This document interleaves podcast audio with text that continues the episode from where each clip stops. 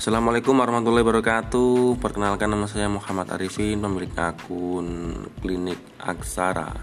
Ya podcast seputar literasi ya. Jadi di dalamnya dibuat untuk para pecinta literasi Entah itu puisi dan sastra sebagainya. Oke nanti kita akan belajar tentang uh, berproses melalui puisi Membaca puisi dan bagaimana upaya kita terus menjaga sikap kreatif dalam berproses menulis khususnya sastra ya?